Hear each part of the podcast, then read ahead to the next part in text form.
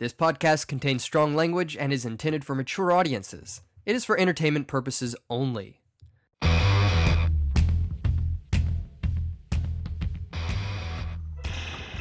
On Friday, October thirteenth, Wendy and I sat down with Wendy's pal, Jill Anonymous, to talk about the Harvey Weinstein story.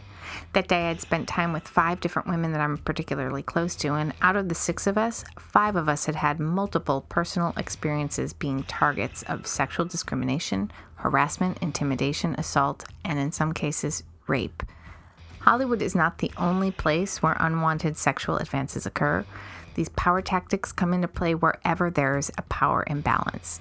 We see it in the military, in prisons, in government, the clergy, academia. We've heard a lot about it in the tech world. Sometimes it happens in therapy offices and, unfortunately, in our intimate relationships and marriages. Harassment can happen to people just walking down the street. And it's not just about women. Children, young men, and the L G B T Q population are also at substantial risk of exploitation. We need to look out for everyone. This story is not about sex. It's not about love or intimacy, and it's not about attraction.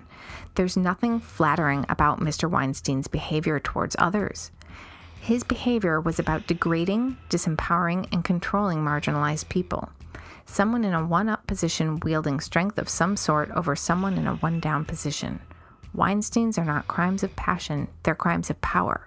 And as therapists, Wendy and I couldn't help but consider Weinstein as a case study. We're trying to objectively parse out what the hell is going on with these sexual predators and what might help balance those power dynamics. So just let that warn you that sometimes we might sound like we're defending him when we're not. We're just trying to understand him, and we often use humor to deal with some of the hardest stuff. Our hope is that when we take serious topics not so seriously, we aren't offending anyone. We don't excuse Mister Weinstein's behavior at all, but we do seek to understand it, because if we can, we might be able to influence positive change moving forward. So enough of this. Let's join the conversation with Jill Anonymous, already in progress.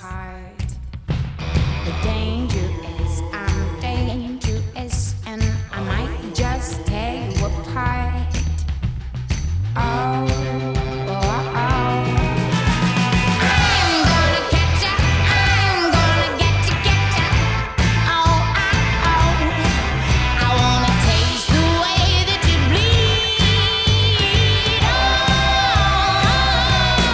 you bleed. Oh, you're my kill of the night.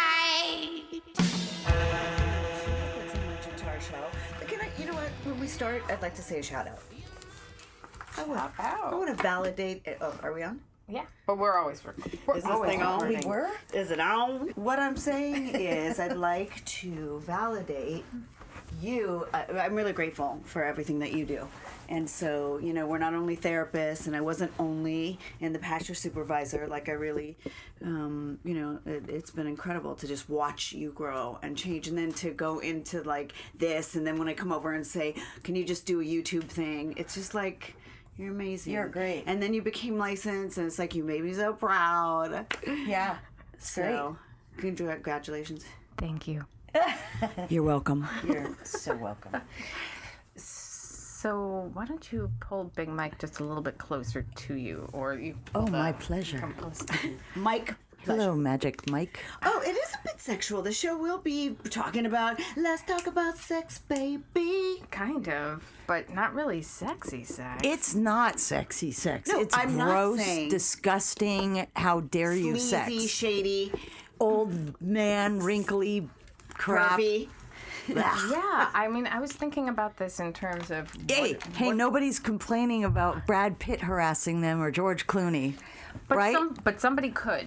Yeah, I mean, but, but... The point it really is, is it doesn't really matter how hot somebody is. No means no. If Brad Pitt did, to me, what Harvey Weinstein allegedly did to Angie Everhart, did you hear what she said today? No. Go ahead. She said she was sleeping in a yacht, of course, uh, at, at the M I P Film Festival, or Cannes Film Festival, rather.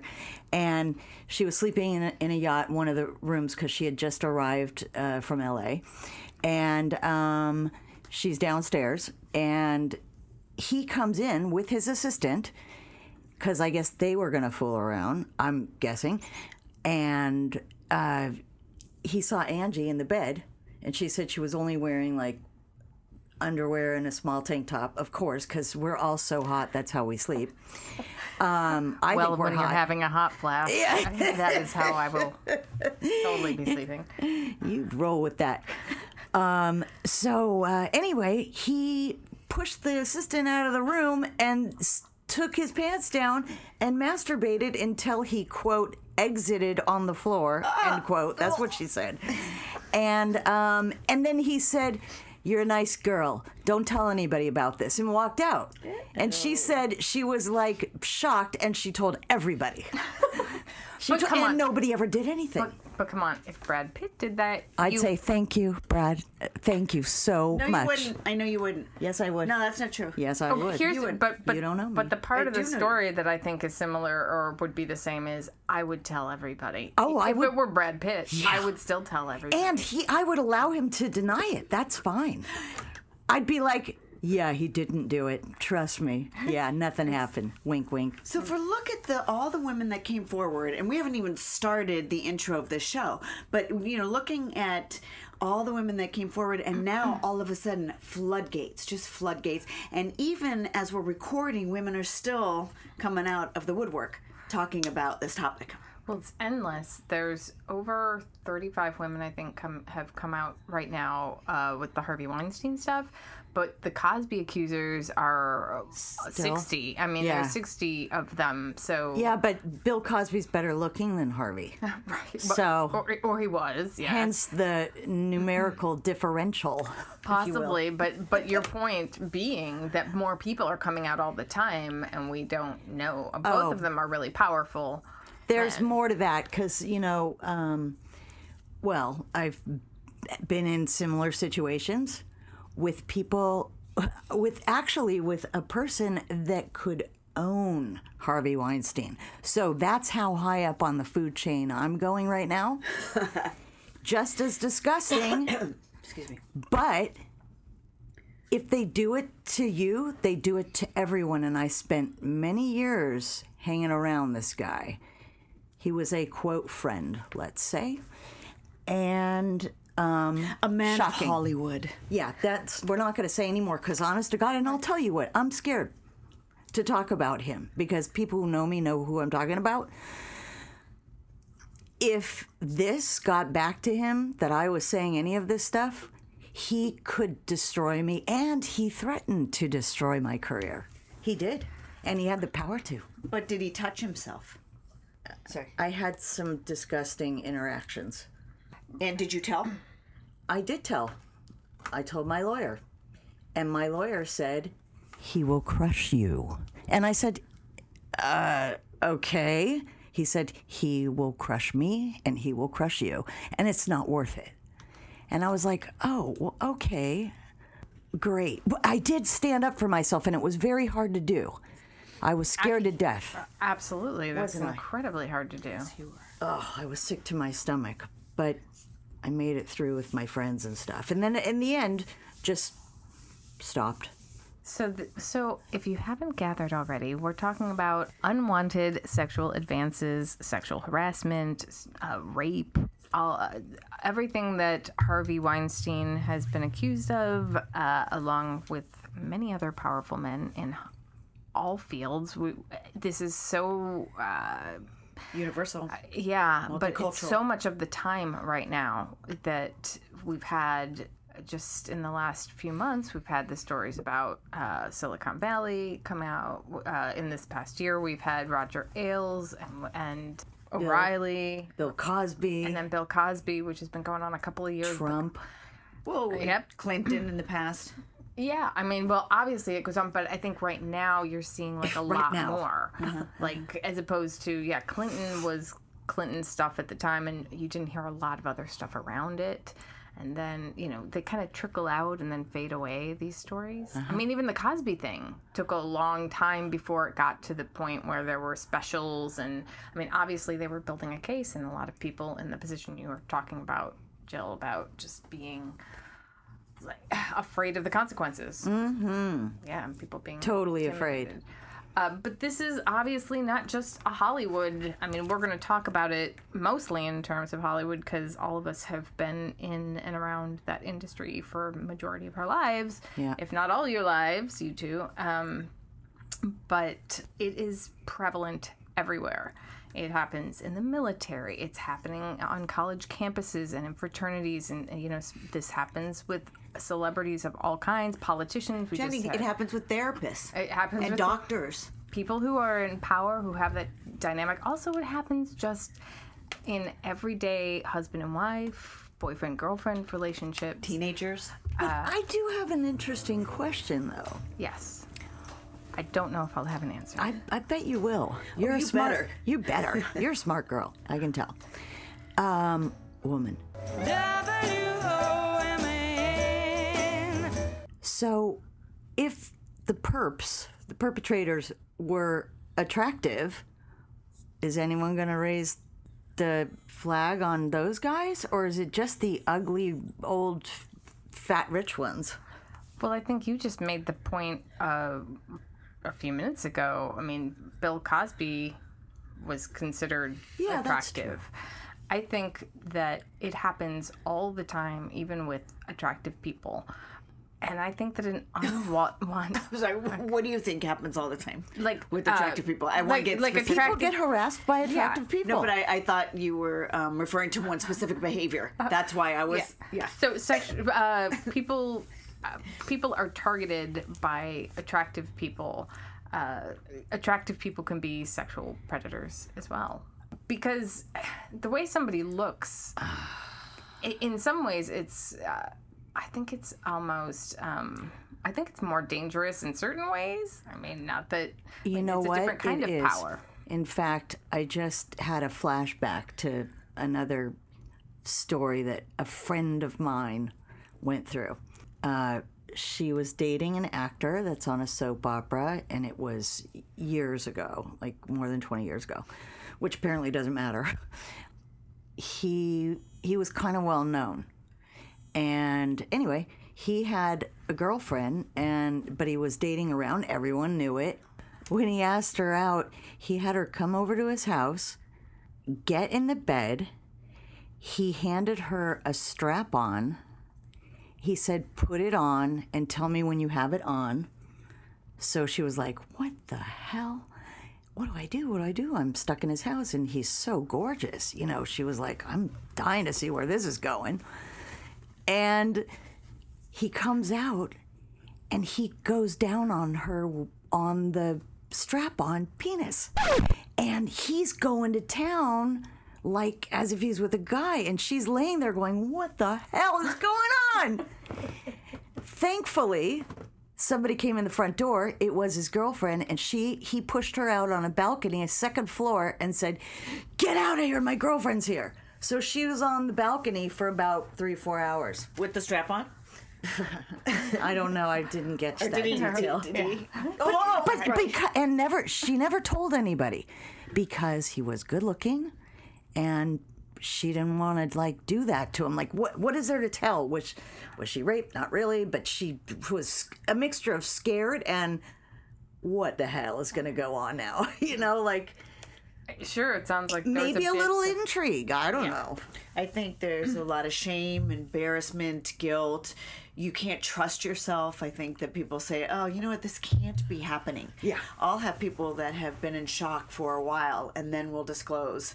you know, after a period of time, just because they really didn't know if they could trust themselves. And, you know, you and I in the clinical piece will talk about the red flag issues and, like, the interventions, what to do and how to identify that. Red flag. But, you know, it, I'm sure it happens a lot. You know, we're in Los Angeles. We were raised here. So L A is like, you know. But it's uh, happening in small towns. Oh, so, you know, yeah. you're talking, uh, there could be a freshman girl somewhere and there's the senior captain of the football team or, or quarterback who yeah. could be, you know, big man on campus and good-looking guy. And I think that a lot of what you're talking about, that guilt and shame, can come from that piece of it where well, hey, this person is attractive, or was I actually asking for this? But just because you find somebody attractive doesn't mean that it's you're okay. up. Yeah, like it's on. Like right. you're open for anything. You're and, right. You know, and sometimes, especially when there's a power dynamic, there's there's a lot at, at play, a lot yeah. at risk. I just do feel like some of the good-looking ones that I'm thinking of in my head right now get away with murder. They get away with it. Because uh, girls love them still.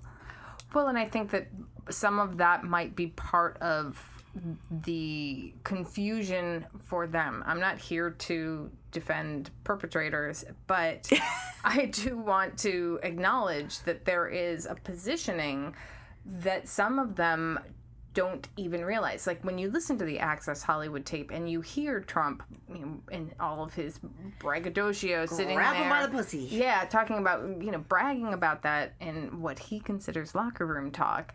Uh, and I could do what I want with them. Right. That there's this objectification of them, that, that you can do whatever you want with them. And some of that comes, and it's not the fault of the the partners, but because they have had people who were taken by their looks or their money or their fame or something, uh-huh. you know, because some people are just charming and have uh, have a certain draw, can pull people in, and and people can read the wrong signals too from other people, you know. Sure, especially when you're younger and you haven't had a lot of experience. Or you, you've been sheltered and maybe you haven't had a lot of people cross that line. But a lot of the time, too, really strong women like that are going to be less attractive to a perp. I'm not saying that they're that oh, they're not right, going to. Of course. But, you know, because... Or quite a challenge. Yeah. And that's the other, yeah, that's the other side of it. One of the things I find really fascinating about the Weinstein stuff is when you look at some of these people who came forward or who have come forward this week... You've got Gwyneth Paltrow, Angelina Jolie, Mira Sorvino, Rosanna Arquette. These women are not only, you know, these beautiful actresses, they are children of powerful celebrities and, and known celebrities. Mm-hmm. So if he's going to go after them, who is he not going to go after? Some from, of the challenge, like you're talking about? Yeah, yeah from a, a assistants in his office right up to, you know, uh, Angelina, you know? Right. And everywhere in between. Yeah. The guy that I knew, anybody. Waitresses, his wife's friends. I mean, nobody was safe. I introduced my sister once, that he was all over her and persisting and telling me to deliver her to a certain location so he could get with her. He offered me something that was really hard to turn down. I'm not saying I did anything. I'm just saying... That's Wendy, by the way. A girl need to think about it. She just needs to think about it. This my uh, that situation was very, very well, different, though. Well, listen, this guy yeah. is worth so much freaking money that, you know, my dad, we were telling my dad, like, what do we do about this guy? He's nuts, and this is what he says to us, and oh, my God, can you believe it? Yeah, we kept hanging out with him. Um, and my dad said, well, well, one of you please sleep with the guy, or I'm going to. Somebody should. My dad. Oh, and I'm like, God. Yeah, go for it, Dad, because uh, there's no way in hell. And, yeah, I'm sure I could have milked that situation for... millions, houses, whatever, whatever I wanted. And you know what? It's not who I am. But that's the other thing is I think there's a lot of women who wouldn't, like yourself, who wouldn't do that because... I would not. I'm not, morally, I would not do that. I just wouldn't do it. But I think that there's a lot of people who might do it also thinking... okay, maybe this is the only way I'm going to get, you know, get ahead because there's always somebody younger and hungrier coming down the stairs behind you. And we live in Los Angeles. This is a, a high-end market. Every yeah. beautiful person in the world comes out here wanting to be an actress, model, whatever, actor. And not to disregard talent at all, but, you know, what happens when you have two equally beautiful, talented people Uh, for a job, right? It's like, how do you distinguish yourself? And it's it's sad because that's part of the business, or it has been, and it's fucked up. Um, but I am sure that there are a lot of people who thought, maybe this is going to help me in some way, or I oh, will. Oh, I'm yeah. sure. I'm how many how many actresses did not come forward? Or have, yeah, or, or actors. I mean, oh, right. There has to be so many more. They're just trying oh. to figure it out, or they're currently doing a Miramax film, or they're up for something and they don't know they should talk right now. Like, there are so many and layers. And I think it's interesting who's defending him. You know, whether it's a one female attorney, she should have her head examined. Well, Lisa Bloom. If you're talking about Lisa Bloom, nope. she's not. Oh, there's a new attorney, mm-hmm. a new one. Oh. Yeah. She's appealing that he got fired. Well, so I'm like, really, lady? He's probably done whatever in front of her a hundred thousand times, and she probably yeah. just laughs all the way to the bank. And what if it was her daughter? I wonder if she would think that was so funny, you know? You're right. You're right. But or her s- mother. I, you know, just to play devil's advocate, Ew. we do live in a country where you are entitled to a defense, right? And... Uh, many lawyers, yeah, they're going to get a payday. They're going to say, all right. I mean, look at all, all of forty-five's lawyers, you know, that he has representing him. But that's for like having four thousand lawsuits against like our having, president at the moment. Yeah. Gloria Allred represent Harry Harry Weinstein. Harry, Harry Potter. Harry, he's, he's, he's so disgusting. He is Harry Weinstein. I'm going to rename him. Um, You've got a little Harry in your Weinstein. He's so gross. And even as a human being, as a friend, as a, anything, he's gross. You're upset that he's so unattractive. I probably. So I'm like, wow, if that was my boyfriend and he did those things, it's all right by me.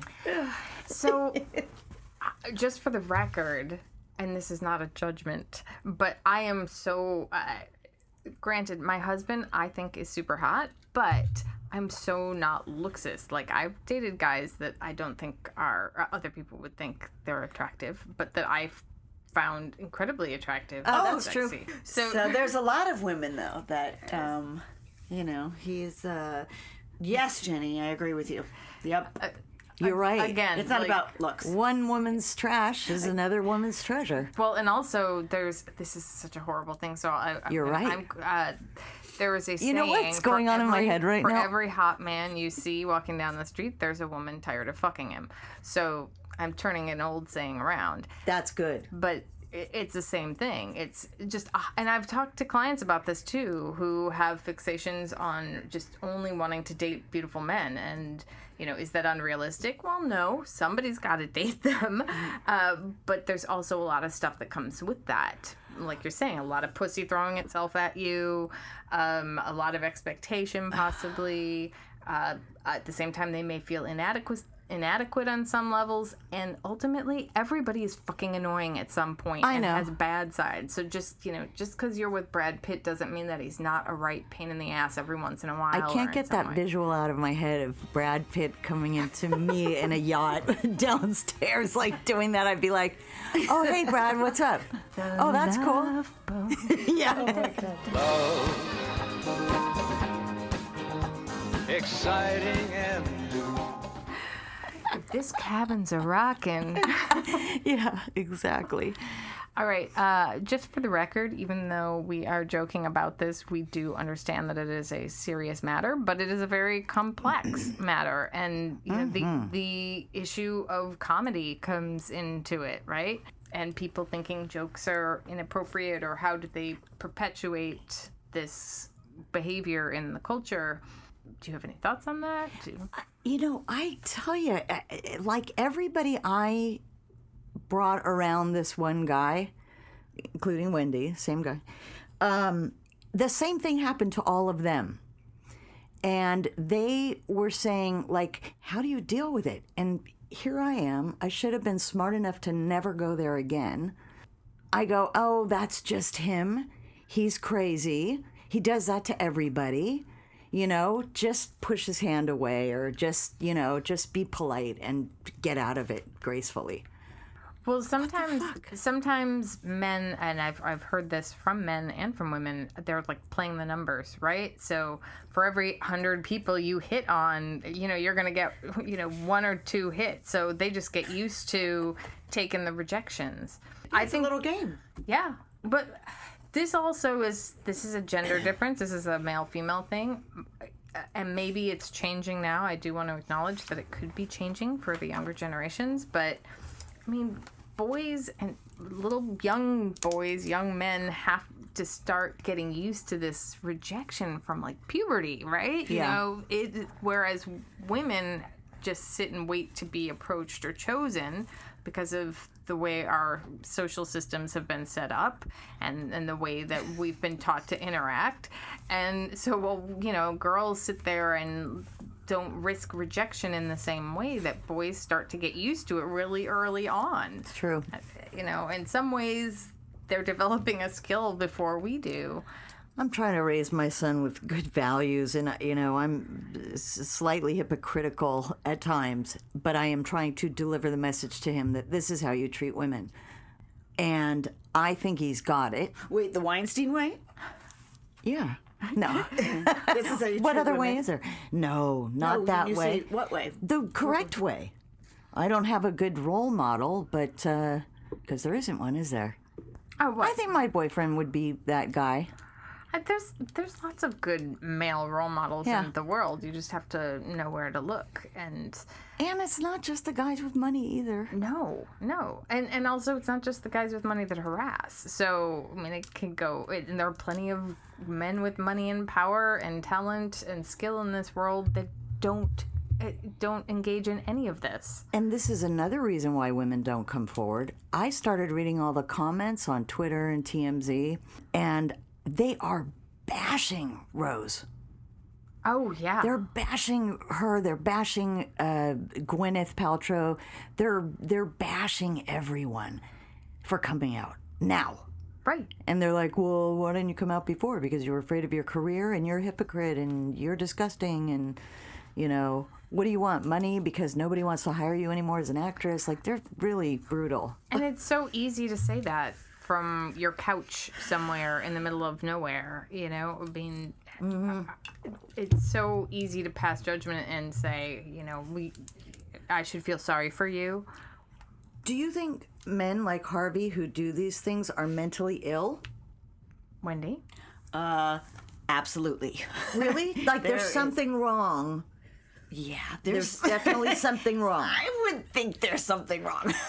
It's hard Call to know. Crazy. Yeah, it's hard to know whether it is uh, whether it is a genetic thing, like, or yeah, behavioral or, thing, or whether or it's a personality thing. disorder, or whether it's biological, yeah. or a combination of both. But under the umbrella of, you know, mental health issues, yeah. Is that what happens in sex rehab where he is right now in Arizona? I, I don't know. They're going to dig deep. What happens there, sex rehab? Okay, so, well, the first thing is he had a T V interview today briefly, like at his car or something. And one of the things he said is, um, okay, he didn't display remorse or empathy at all, which was interesting. He was more concerned about where the cameras were and uh, kind of directing the paparazzi. You can go to the right and, and you go for the, you know, and, and then they said, uh, you know, you're going to get help. And he said, yeah, I'm going to, I'm going to, I'm going to get help and hopefully I'll have another chance, you know. But the thing is, it really does matter. If someone comes on bended knee and says, oh my God, I hit bottom and I need help, that's one thing. This fucking guy got busted and over and over again, and he's not going to, to get treatment because he, the man doesn't probably even think he has a problem. Right. And so you can't do anything with that. So send him to the best world. First, they were going to send him to Europe, which is like hilarious, um, you know. And they then, didn't want him. Yeah. Well, I would I would imagine it'd be hard because you're going to be looking at a lot of civil lawsuits, and him leaving the country oh, is probably you're right. a, an issue. Yeah. I don't know. I'm you're right. Not a lawyer. I don't. I read this, it somewhere. You're right. Uh, and you know the ripple effect actually is interesting too, because is anybody going to want to go to these restaurants and hotels and places that he's been and masturbated in those rooms? Like yeah, now I can't cares? look at the pen- peninsula. It oh. was something beautiful, right? And, and now it's like it makes me fucking sick. It makes Wendy, me sick. Wendy, do you know what everybody's doing in every room, especially I, I know. at that hotel? Say, yeah. oh, Have I, you ever looked at the ladies in the bar at night, lady men? Oh, yeah. Lady boys. Um, you know what? So we, so I, um, you know. It was already ruined. There's, the, I think...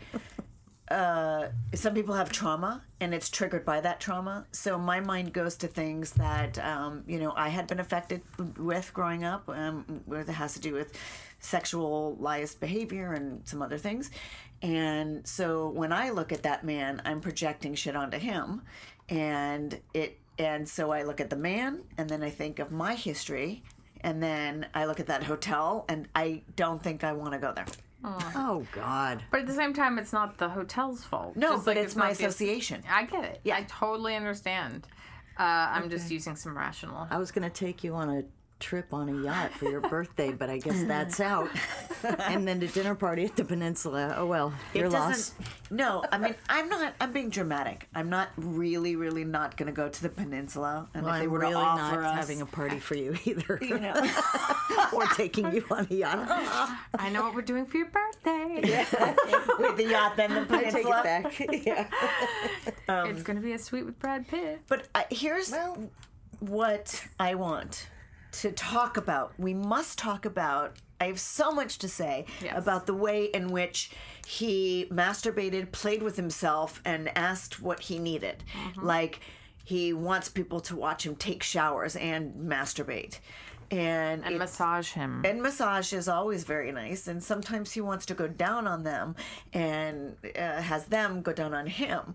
But at the same time, it seems like, just from what I'm learning, allegedly, that there's some themes and pattern of standing in front of young girls and masturbating until he... Uh, exits. Quote, exits. What I thought would be interesting to look at is... what the behaviors looked like when he was married versus when he wasn't, and if there's any differences. Like, is there some way to, is, of justifying it because, I, you know, I'm not actually having sex with you, I'm masturbating in front of you or into a plant. I'd like or... to respond because he did it before. He did it, these were all... Wait, there are... That is what they're, the that's what they're effect? trying to determine. No, that most of this stuff happened... ten, twenty years ago. He's only been married to this gorgeous... To Georgina Chapman. Yeah, yeah gorgeous Marquesa. gal. And, um, for uh, ten years. For ten years. So but then I he was married before, too. Low down. Well, she's really going to be upset. His first wife. Yeah. yeah. She's going to... She is yeah. pissed. Uh-huh. No, but Georgina said she's going to leave him. Right. So there's oh, but consequences. Lindsay... Lohan. Um, Lohan just is not okay with that at all and gave marriage advice, right, to the wife saying, please don't leave him. Right. Ew, he, he needs, needs support. How could you leave him? Well, yeah. I thought Rose McGowan actually came out on Twitter about that and said, you know, hey, everybody, be...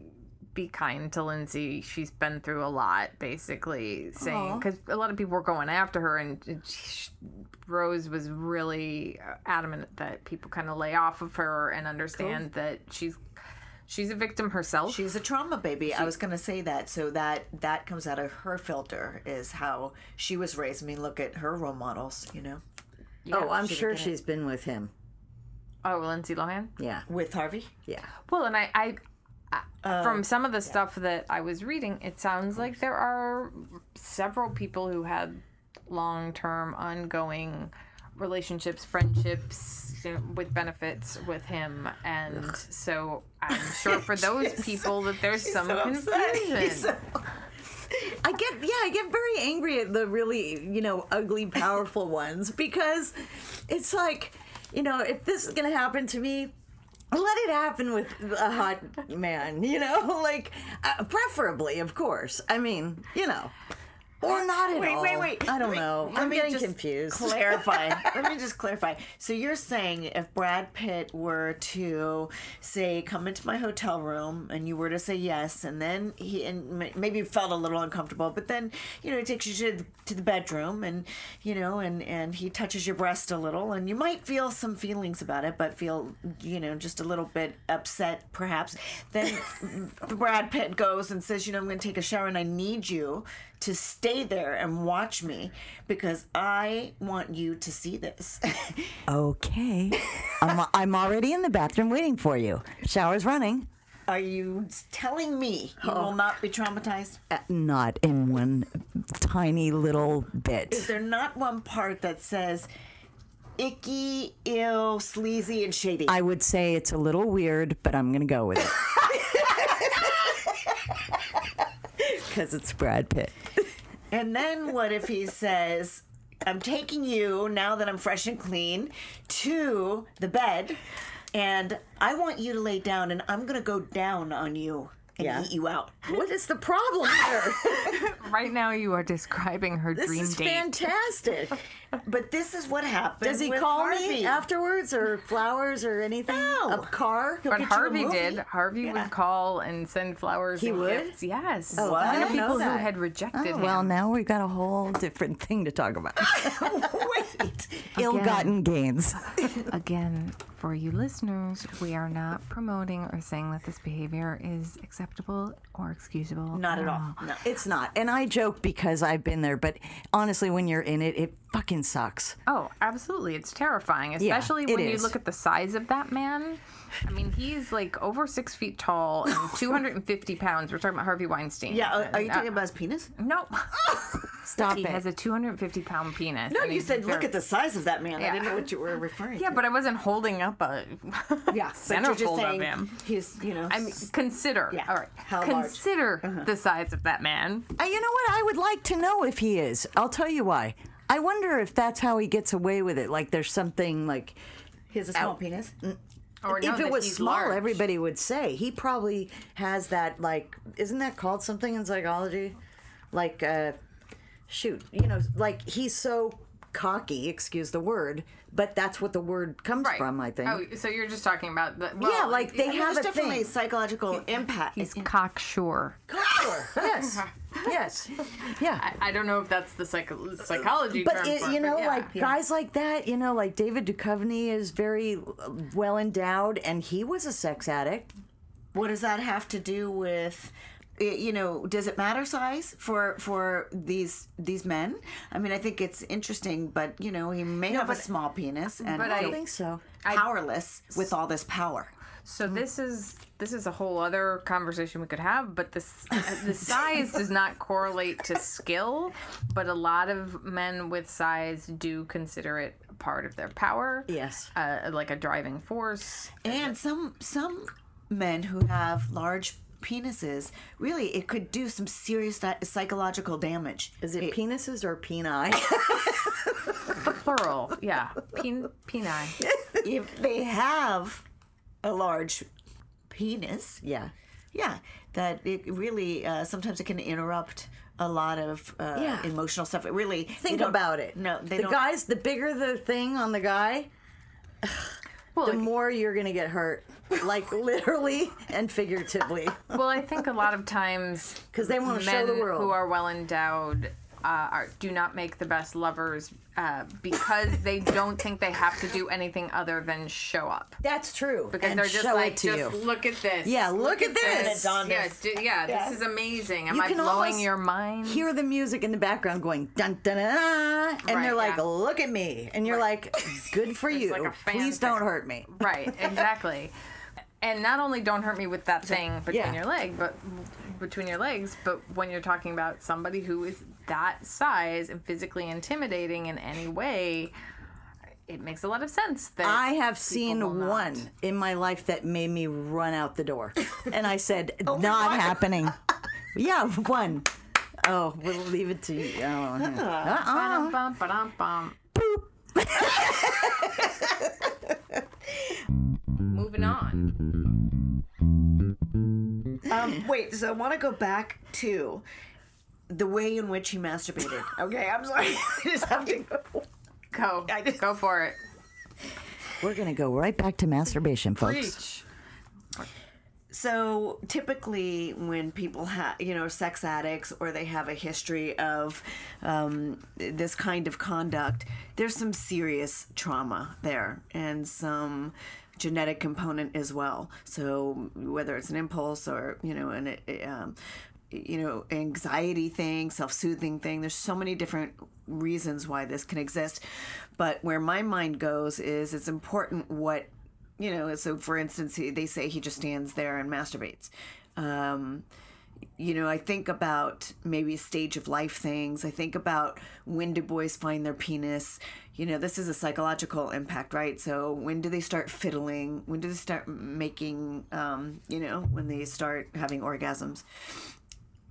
Often I will talk to boys who, when they have trauma and later on have either addiction going on, um, they'll be molested, there'll be, you know, some serious issues, but they, um, the, the, sorry, I lost my thought, that there's a preteen, um, that they're growing up. Yeah. That, what am I trying to say? That there's some stage of life thing. And typically when someone has been having a trauma at that stage, that's like, um, oh, I'm sorry, I'm not saying this right. I, I understand. You're you're saying that there's some obstacle to their development in it, at at that time, that time period window that you're talking about. Yeah, so it's interesting to me. It's not like a man who's wanting to make love, or maybe he does, but I have not heard that. Or, you know, uh, the caring, or, you know, in- intimacy, oh, or, yeah. or you, you know, the you can't touch me. Or I, I'm just saying how someone does what they do is also very important. And when I think of his behavior, I'm thinking of a, you know, uh, twelve-year-old boy who's just masturbating and got busted and kind of likes that boy. You know, I mean, there's so many reasons why people do what they do. There's the sociopathic piece of it, which you were alluding to earlier as well. I mean, there is this lack of empathy, this objectification of the other. You are there for my pleasure and to serve me. Totally. Even if it's, I'm not letting you out of this room until you see me ejaculate, because it's a position of power and it's very degrading to women. And imagine taking a beautiful woman. Let's imagine taking a beautiful woman who is the child of other Hollywood aristocracy and like coming all over their legs or their stomach or their face or whatever, oh, or, wow. or in a plant next yes. to them. Oy. What is, you know, that that there's some feeling of, of some underlying satisfaction. Secrets, that they're getting. Shadiness. Oy vey. But he also raped other women. It yeah. wasn't just that. Oh, right. Yeah, well, it wasn't just the weird. No, you know. He didn't just do that. He yeah. didn't just, which is also part of what I find sadistic. Really interesting. Yeah. Like, at what, you know, where, what was the modulations going on in his head? Like, you know what? Today I'm just going to masturbate in front of her. God. You know what? Today I just want her to watch me shower. You know, this one, I'm just going to have them, you know, on the bed while I go down on them. I mean, what is the mindset uh, of yeah. someone? Like, it's, a, the, you know, and I think about the time and the energy that must have gone into uh, telling people around, you know, set up this and set this up, and I want to go here and I want to see her. I mean, I, I wonder with someone is in such a powerful position, you know, what's going on internally. So here's the other thing. Mm. Uh, I do feel we have to be cautious about saying that it's sex addiction, because that also, I feel, is un- unfortunately, it is unfair to sex addicts uh, who, they're not all sexual perpetrators. He is a no. perpetrator, no. and we don't know that he was doing it multiple times a day or how often he was doing. He could have been doing it just two or three times a week. Uh-huh. Not that that excuses it at all, but that doesn't necessarily make him a sex addict. He obviously has deeper, you know, more pathological and issues. Just the impulsive right. desire of acting on every impulse. Right. Yeah. Uh-huh. So yeah, no, that's a good point. Sure. I'm not saying there's not sex addiction there. I really don't have any of that information, so I wouldn't want to say. But, yeah, but I you do... don't want to indicate that, that yeah. link them together I mean, as though I, it's... Yeah, yeah, absolutely. I mean, I work with... Uh, I, I don't work with sex addicts, but I do work with addict addicts, and it's like saying that everybody who's addicted to alcohol is, you know, a you know, murderer. I'm just, you know, because of other people who have killed people with cars or something. Yeah. I don't know, or I'm not making a good analogy, but uh yeah, I just want to kind of be careful about that. Yeah. Um so what do we do about it? What do we do about this behavior in Can the, we just go back to what you said sure. so powerfully? Here is a man and he's coming all over Hollywood. I mean, that really struck with me because what what is that, you know? What is that projection? I mean, literally, what is that? That I'm just wondering if you were to think about why would a man want to come all over Hollywood, you know? Well, because he's Harvey Weinstein, and that's what he does every day. But I think that you there know? is something to look at when you're talking about a developmental issue. I would, this is my my sick fascination, my voyeuristic tendency is to say, okay, what was your first sexual experience, Harvey Weinstein? And was it really negative? What happened to you that this is where you're at and where you got to? Because it, it could be that his first sexual experiences were really bad. Um, he, there's some story that was out where he said to somebody something like, you don't want to fuck me because I'm ugly or because I'm fat. There, there were some people who reported that as part of their stories. And so, again, I'm not saying what he did was right, but I also can't help but have that therapist part oh, of me sure. that feels for him as well and understands that for somebody to be that messed up with other people, they must be comes, so messed up. It comes from somewhere. Yeah. And he's not stupid. He's he's an intelligent guy. He's got to know on some level. You don't just decide to create a foundation in your mother's name at U S C for women filmmakers and directors, you know, be, you know, without having some level of consciousness of your poor behavior towards the other gender, you know, for the majority of your life. I want to know about the mother, the father. I love the question about sex. You know, often, and I do work with sex um, addicts, and often they will talk about traumas. And when the trauma occurs is really important, early childhood, or if it's adolescent, um, you know, it could even be young adulthood. It disrupts the developmental stages. So again, is it like identity? Who am I in this world? Or can can is it more about intimacy? I can't, uh, you know, do you want to be seen, you know, heard? I mean, I feel like part of it too is that a lot of them are just bored. They are.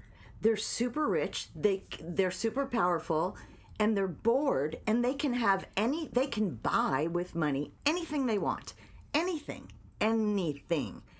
But you can't always do weird stuff to people like that. Be you can't buy that. Well, you can prostitutes, and they do a lot of that, I'm sure. But this, and there's a component of not. This was not. It's a.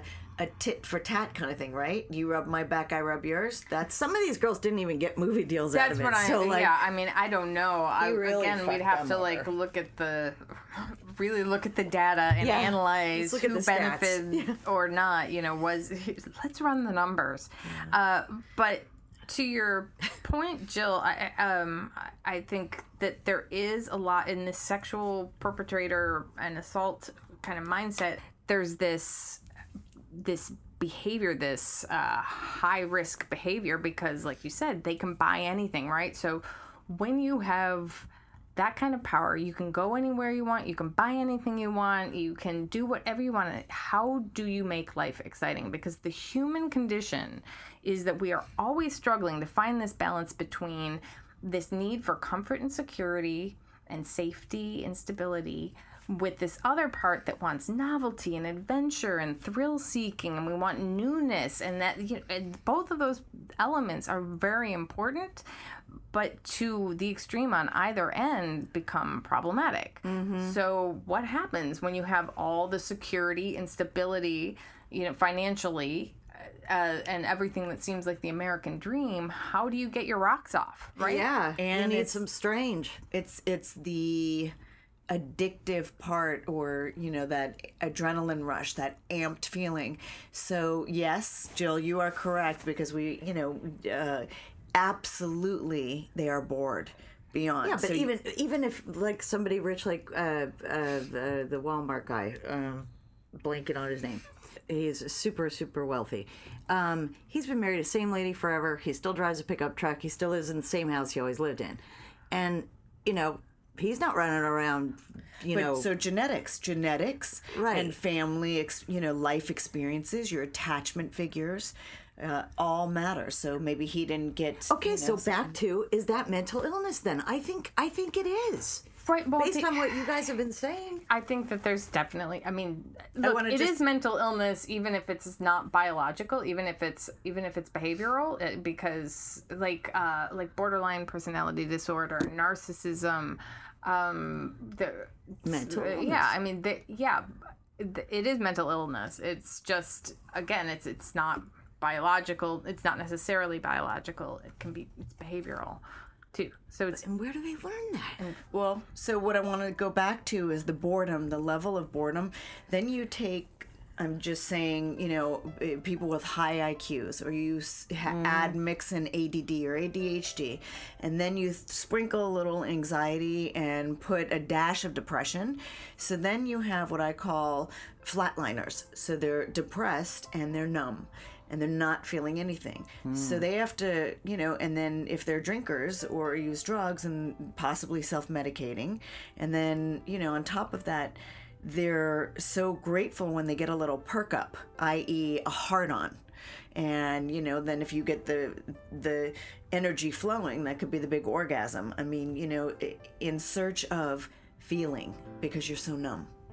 And so often, you know, depression is a really big part of this. Mm. The danger can be part of the excitement and the thrill that you're describing, Wendy, too. I mean, him, I mean, these women describing him in his bathrobe and just like revealing himself to them with a full-on erection, even though they haven't been, they haven't been reciprocating at all his advances. It's such a mommy thing. I can't tell you. It's just the Oedipal complex. And it it's just like, mommy, look at me. Yes, mommy, I have a heart on mommy. I look at my big penis. Do you know how many boys get an erection? Well, I'll tell you because I work with a lot of kids and boys and teens and parents and moms. I talk to them all the time about this one moment in their life where boys will recall a little bit of shame and embarrassment until we normalize it and validate it, and they point to themselves, and maybe it can happen at four, then again at five, but there's something different when they get around twelve, thirteen where it's like pointing to their penis and going, oh, look at this, you know, like that's interesting. Looking at the mom as though you should be proud or disappointed. They don't know until you validate or, you know, reassure them. Um, anyway, there's so mm, much that goes into it. So when I think of him in that idea with the robe and everything, it just feels like mommy stuff. Yeah, and but, if we're looking at it psychologically, mm. there's a lot of things that we could take apart here if we had more time. Like, the he's in business with his brother. Uh, his, their first company is named after both of his parents. He was starting this foundation at U S C in his mother's name. Um, Hmm. I am assuming, I have no reason not to believe that they're Jewish, right? So we're also talking about a cultural collective trauma. I don't know what his family history is in terms of, you know, who was where during the Holocaust. There's all kinds of... Um, Intergenerational, that, totally. Yeah, so trauma that can be passed down. How was sex talked about in the house or not talked about? Was it, did he show his mother his penis and be told it was dirty, and that's somehow, you know, something that is sexy to him? I Or maybe I getting caught masturbating. How often does that happen where the boys develop a inward, you know, feelings of just an oops? Just a simple oops. I'm glad you mentioned that because uh, that people say, you know, well, you know, men are men and they can't stop themselves. But somebody put it like this, and I, I think it's right on, is... how quickly would they lose their erections or be able to stop if their mother walked in the room or a policeman or, you know, if, if the situation somehow yeah. changed. There are people, if they came in, a man would be able to control himself. So the argument that it's just the way men are and they can't control themselves, they're just overwhelmed and, you know, they they are slaves to their penis. I mean, that's bullshit. They're not. We know that their the mind-body connection is huge. Right. And that there's um, that there's absolutely ways that people can go offline and shut that shit down when you get rejections. So sexual harassment also isn't necessarily asking somebody out at work or, you know, some colleague who then uh, rejects you. You know, it's like if they turn you down, you, you are allowed to. Because I feel like... for men too, that they feel now they are walking on landmines. Like, can I, I hear this, can I compliment a you woman? Can't. You can, you know, and yeah. It's like, and let's take the opposite. Do you think that's happened in Hollywood, where there's a powerful woman, she pulls all these gorgeous young actors and pulls them in the bedroom, she massages, massages her breasts and fingers herself and says, now get out, and I don't want you to tell anyone. Do these young boys, do you think they're going to tell someone? Yeah, they're going to tell everyone. But do you think I think it happens gonna... with gay men. Um, and and and we know we've had we've had James Van Der Beek and Terry Crews. Uh, those are just two people who've come forward, two men who have said that they That's have right. been groped and groped. Yep. Yeah. Um, so it certainly doesn't just happen to women. Yeah. And and I don't know that all perpetrators are male on male. I mean, we know when there are younger. You know, the, fem- uh, the dynamic between the older woman and a teenager or something like that, that can be very, again, very influential and a power dynamic. Do you, you think know? boys run out of the room if, let's say, you know, a bigwig in Hollywood and she's in the shower and she's looking at them and fingering herself and then they'd love it. You know, then... I'm sorry, I don't see any any guy, no guy no, would complain wait, hold on. And they're that. young, gorgeous young men who want movies, and so then they go to the hotel room bed and, you know, and then she says, let me give you head right now. Wendy, I'm you gonna... should write dirty books. No, I'm saying I'm just wondering, and I do think it's possible. I think it's possible, but you know, because men might feel scared, or you know, or not able know. to leave the hotel room, or go shit. I, I think we should you know. take open up the lines and take a phone call or two. Yes, yeah, I, I think it's that. all possible. So we actually do need to wrap up, but I also wanted to let people know that if you are looking for more information, uh, you should check out RAINN, R A I N N dot org. It's the largest anti-sexual violence organization around. They have a twenty-four seven hotline at eight hundred, six five six, HOPE. That's eight hundred, six five six, four six seven three. Uh, and they have some really amazing statistics on there that will kind of horrify you. Like every ninety-eight seconds, someone is assaulted, sexually assaulted in mm. our country. Every eight minutes, the victim is a child. Mm. Six out of a thousand perps will end up in prison. So six, only six out of a thousand. Frightening.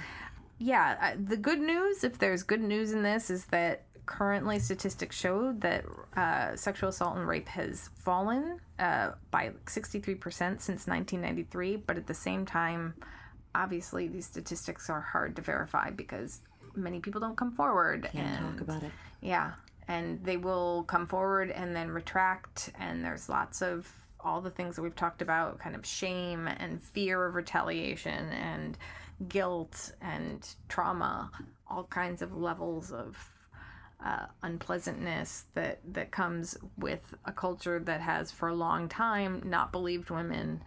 Uh, whereas it has studies have also shown that the percentages, it's something like four to six or four to eight percent uh, of accusers are lying, which is actually lower than with robbery. So people, more people, like ten percent of people who claim that they've been robbed are are lying. That's hmm. you know, so you're talking, you know. At least ninety-two percent of the people who claim to have been sexually assaulted or harassed or raped are telling the truth. And mm. so if we consider that, maybe we'll start to be a little more compassionate about it. But I also want to say in, in, in defense of humor, I mean, that is also how we handle trauma and difficult things, is to point out. Mm-hmm. Kind of, I can't wait for Saturday Night Live. Oh, yeah. Oh, that's going to be awesome. Gonna do something. Oh, yeah, who's going to play it. Harvey?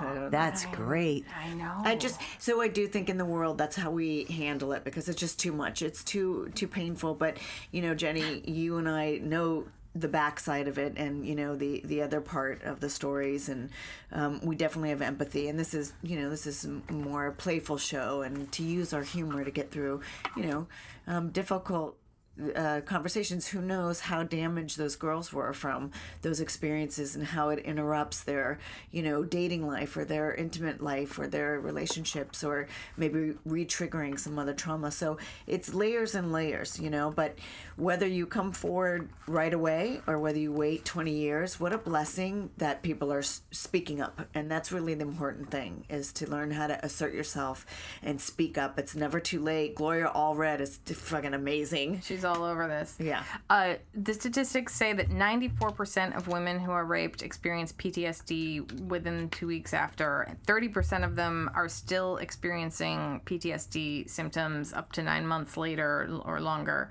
Uh, thirty-three percent of people who are raped contemplate suicide, and thirteen percent attempt it. Uh, and there's also a higher percentage of, like, likelihood to use drugs, like to numb out, and and people will cut and they will they'll just start engaging in self-harm behaviors because, you know, you just start to hate yourself. And I think that a lot of people think that it's their their own fault. Mm-hmm. A lot of these women who were intimidated but succumbed anyways because they felt like I either my career is at risk or this person is going to physically overwhelm me. Mm-hmm. Uh, so again, six out of a thousand people mm. will serve jail time.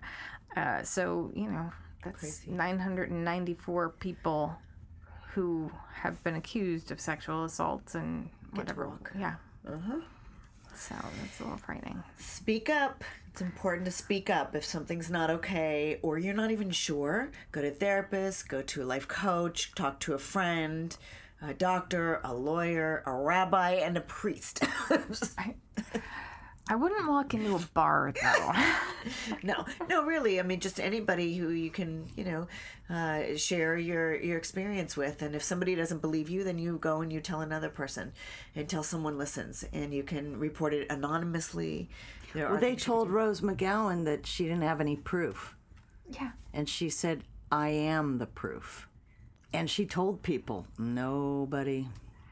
And that that's what's so... I, I Nobody hate cared. to say this, kind of fabulous about what's happening right now, and part of it I think does have to do with Twitter um, and the social climate, is how many people are collectively coming together, not just to support her, but to say, hey, the same thing happened to me, because that is really what is going to lead to uh, these perpetrators being uh, punished or put, you know, suffering some consequences, is when a pattern is established. Mm-hmm. You know, it's it's much harder for the person who, you know, they're the outlier, they're one person, you know, in, in a situation. But when this has happened over and over and over again, and this is just amazing. Mm-hmm. How many the, the scope of it is, I mean, the decades. But yeah, I think it's a bad behavior on anybody's part. But are women generally not harassers? Like, percentage wise, is it is it like... So, well, actually, I do know that it's one of six American women uh, is the victim of attempted or completed rape in her lifetime. One out of six. So think about that when you're with, yeah. you know, five of your girlfriends. Uh, three percent of American men. That's one in thirty-three men. Um, huh. So nine out of ten victims are women. Oh, that my, my meter. My oh, meter is All right. empty. So we got a meter up. Got to feed the meter. Um, All right. Do you want to tell, just say your contact information real quick? I mean, I'm Jill. She's Jill. Great. I've been in the industry for twenty-five years. I, will, I know what's up. I will say I feel really fortunate that the people that I worked with were not like that. Uh, but I knew about people like that. I knew about Harvey Weinstein. I mean, I, I I've never him. met him, but... Uh, you know, I remember hearing about him early on. I've rubbed elbows with him before, but that's it. I swear to God. But what did he rub with you? I really, th- I thought it was his elbow. Oh. Now thinking back, I don't know. God, he did it to me too. Get my lawyer. Put me on the list. There's the thing. If if if it happens to one woman, it happens to all of us. Yeah. And you're not even talking about the women that have settled. No. And is that, and so what if they did? That doesn't take away the trauma. You guys are awesome. This was fun. Thank you so much. Thank you for coming. I will come back as Jill Anonymous anytime. Yay. Yay. Yay. Well, that's kind of an interesting point. The settlements. Imagine how expensive it would be to uh, to go up against somebody like that. I mean, they're going to drag it out. They're going to drag you and your reputation. Some people are like, well, this guy is worth millions, and they were settling for like one hundred thousand dollars. And like, well, it's not necessarily even about money, but just like, okay, fine, whatever. Just give me money to cover the court costs at this point, because it's going to take years of your life and resources, and you're still not going to get a job in this town. Right. Right. I mean, that's the consequences of... And you can't even the you can't even know who had settled cases, right? That's all anonymous too, I think. Yeah, I don't really know. Uh, not being a lawyer, I, I, I, I always assume that if you settle, you can't talk about it. Other stats: half of the perpetrators are thirty or older, and fifty-seven percent are white. Huh. Again, when you look at kind of collective power, histories of power. White straight males, I would imagine, would sort of corner right. the market on right. perpetrating bad behavior like yeah. this. I hate to say that because I love so many no, white, white privilege men, but yeah, yeah, yeah. Anywho, mm. well, that was fun. So, Wendy, is there anything else you want to cover before we wrap up here? I think that, you know, although we have had fun talking a little bit about this situation, and by the time this airs, it's going to just have even more and more information out there. But, uh, you know, our hearts are with the victims, and it's uh, very important to speak up, and it's important to share things that even if you don't think it matters, you know, these little things. I mean, I'm just struck by how many women are really empowered to speak up now, and, and the floodgates are just like a, you know, going to open even more. And and one other thing, I'm sorry, Jenny, I have empathy as well. I have worked with perpetrators, and as you know, it's a generational thing, or it can be. So, so often it's, you know, four or five generations of molesters or child abuse, uh, sex offender, whatever it is. There, there's definitely some trauma there. It could be... It doesn't even have to be that intense. It could be your cousin. This is a common one. Teenage cousins, boys, are watching T V, and then they turn on porn. Then they start masturbating. Then they try to, you know, uh, touch each other. And before you know it, one person might be a little bit more, uh, you know, uh, uh, stronger and empower. You know, uh, empower, uh, what do you call it? Um, being powerful over the other one. Uh- Overpowering. Yeah, yeah. So anyway, I'm just, you know, thinking about it could just happen so many different ways. So on some level, it's going to be very interesting clinically to find out a little bit more about his life, because I I know somewhere along the way something happened, and, and whether that's genetic or whether that's behavioral or, uh, you know, whatever. Yeah. I, I definitely still have empathy for that. I think it's not okay. Uh, definitely, you know, it's dangerous, but of course, I understand it. So, trying to look at some realistic change, right? I think we just really have to look at realistic change, because this is a systemic issue. Um, so we do have to recognize that it is a very large problem that is not going to be easily solved. It doesn't. It's not solved by sexual harassment training at jobs, but that doesn't mean that that's not important. Yes, it, that has an influence, but that in itself is not going to kind of save everything. A lot of people went to and go to H R uh, to report problems, but we also have to remember that human resources is usually there to protect the company and not there to protect the people who work there. So there's always that to take into consideration. And like Doctor Wendy was saying, be sure to reach out to somebody, uh, talk to somebody. That's um, very common in the corporate world, that you're working at a, whether it's in the entertainment field or any field, that, you know, someone feels uncomfortable about somebody who's staring at something, um, man staring at, you know, an assistant's breasts or something, and they just, you know, the, the women want to just be quiet and kind of say, you know, either this isn't happening, or I'm just going to, you know, put it off to the side. But then in a upsetting situation, it can, it can increase. And then she can go to H R, and before you know it, she has desks moved, or she's in a different office or in a different floor, and then eventually she's out. It happens so often. And it's so, so unfair. And so then the message is, you better not speak up. You're not, you're not with the good old boys club. Right, right. You are actually, yeah, you are marginalized as if you weren't already. So I do think that uh, a few things that we have to do is... Uh, if you see something, say something, especially other men, uh, to not kind of play along. I do not think that Billy Bush is in any way responsible for what happened on mm. the Access Hollywood tape. Um, however, I do think that he could have handled it better. We have to be fair to him as well. Those jobs, whether we like it or not, of those hosts are, are really to sort of manage the talent. Yep, uh, babysit. Or to babysit and kind of, yeah, and, and yeah, to kiss their, I mean, and Billy Bush was unfortunately just doing his job, which does not excuse it. But, you know, I do want to recognize that people who are in that position... you need to say something. And maybe now, I mean, even Billy Bush has said he he would handle it differently now. He was young and dumb.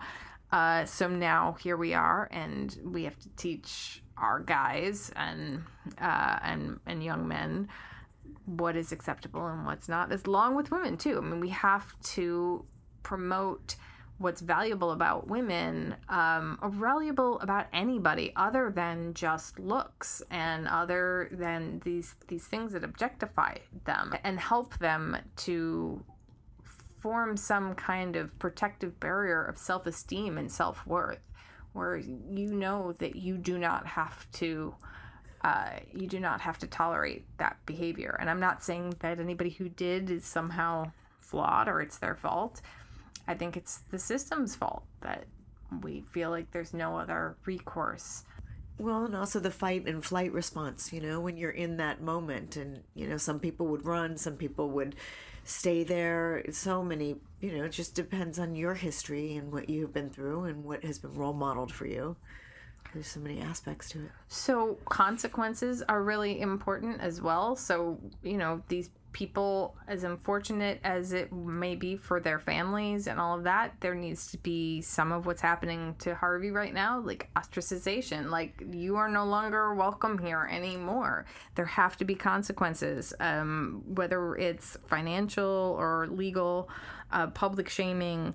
We need to really make sure that people are paying some price that will be a deterrent. And although ideally, yes, it would be lovely if the real deterrent were that people just were programmed to not make those, you know, those choices of behavior. But that is, again, a systemic shift that is going to take time. So as we know, if you smile more, you're likely to be happier.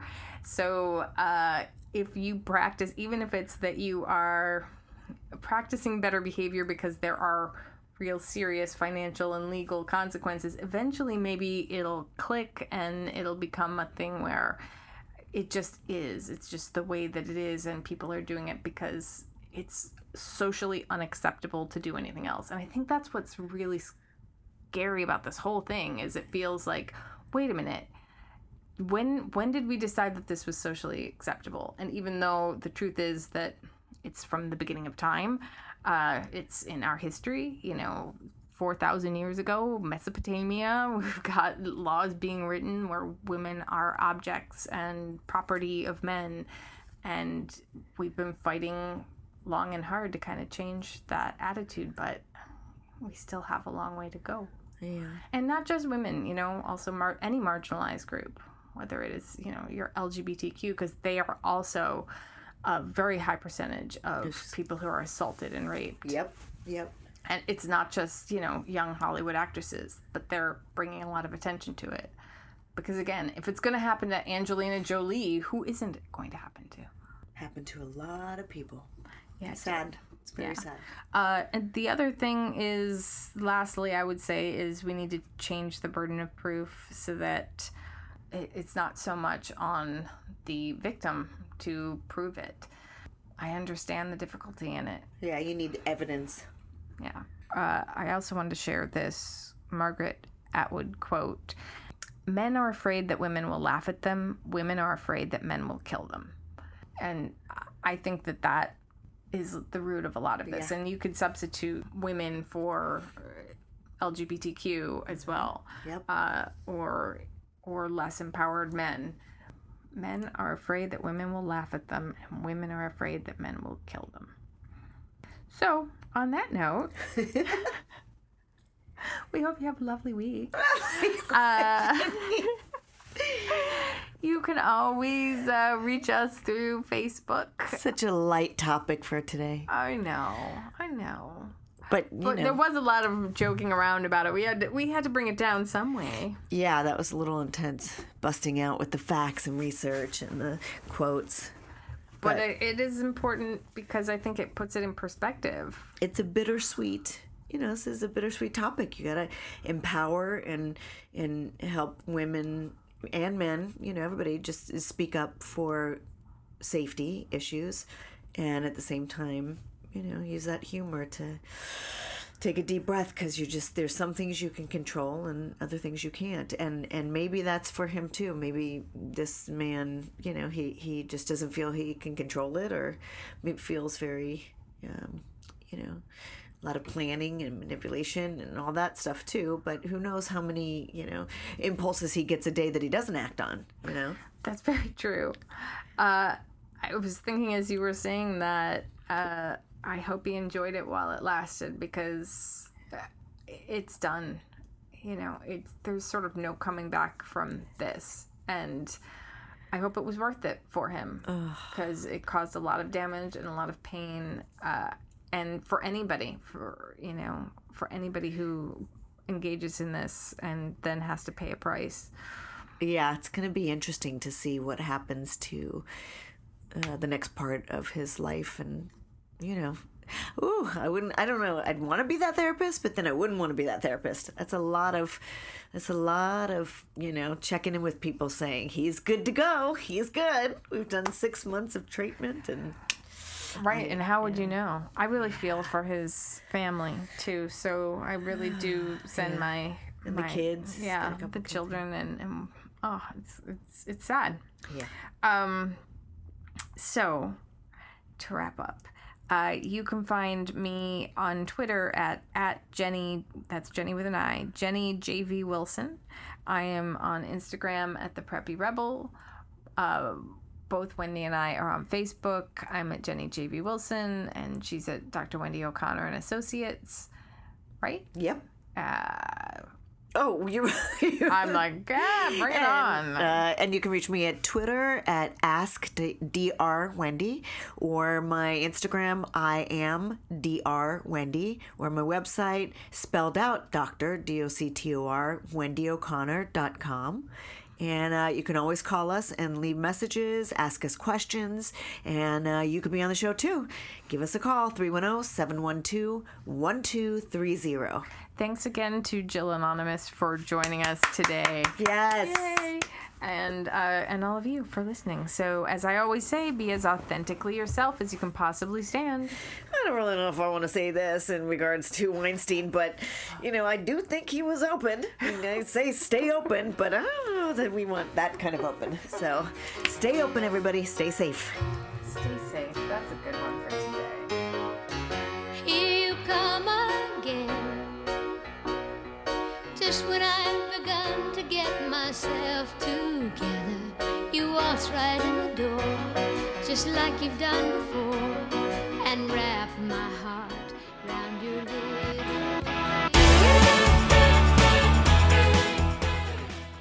There is a larger discussion to be had about what exactly constitutes sexual discrimination, harassment, and intimidation. Context will always be important. Most of us can tell the difference between when someone is being creepy and when they're being genuinely nice. If you ask someone out at work, that's not harassment. If you're verbally abusive and threaten to harm them in some way if they rebuff you, or if you continually pester them for shining you on, well, that's intimidation and harassment. One would think there'd be a little less ambiguity regarding assault and rape. However, slut-shaming, blaming, and the he said, she said defense can muddy the waters of justice and ultimately the definitions of assault and rape. So look at it this way. There's far less ambiguity about consent, which is a clear and unambiguous agreement. So for good measure, let's just say that sexual assault is any behavior or contact that occurs without the explicit consent of the recipient. That includes someone masturbating in front of you without your A O K. And if you aren't sure that someone has consented, stop. You can always ask. Wait until you are sure. In the end, it's time to recognize the humanity of others and respect them. Perhaps I'm just an optimist, but when women, people of color, and other marginalized groups are seen and treated as equals, hopefully abuse of all kinds will become unbelievable stories of how the world used to be. And here's a final tip. If you're driven to behave in the two thousands like it's the early Mad Men era, just stop, stop. Just make a better choice. It's not nostalgia.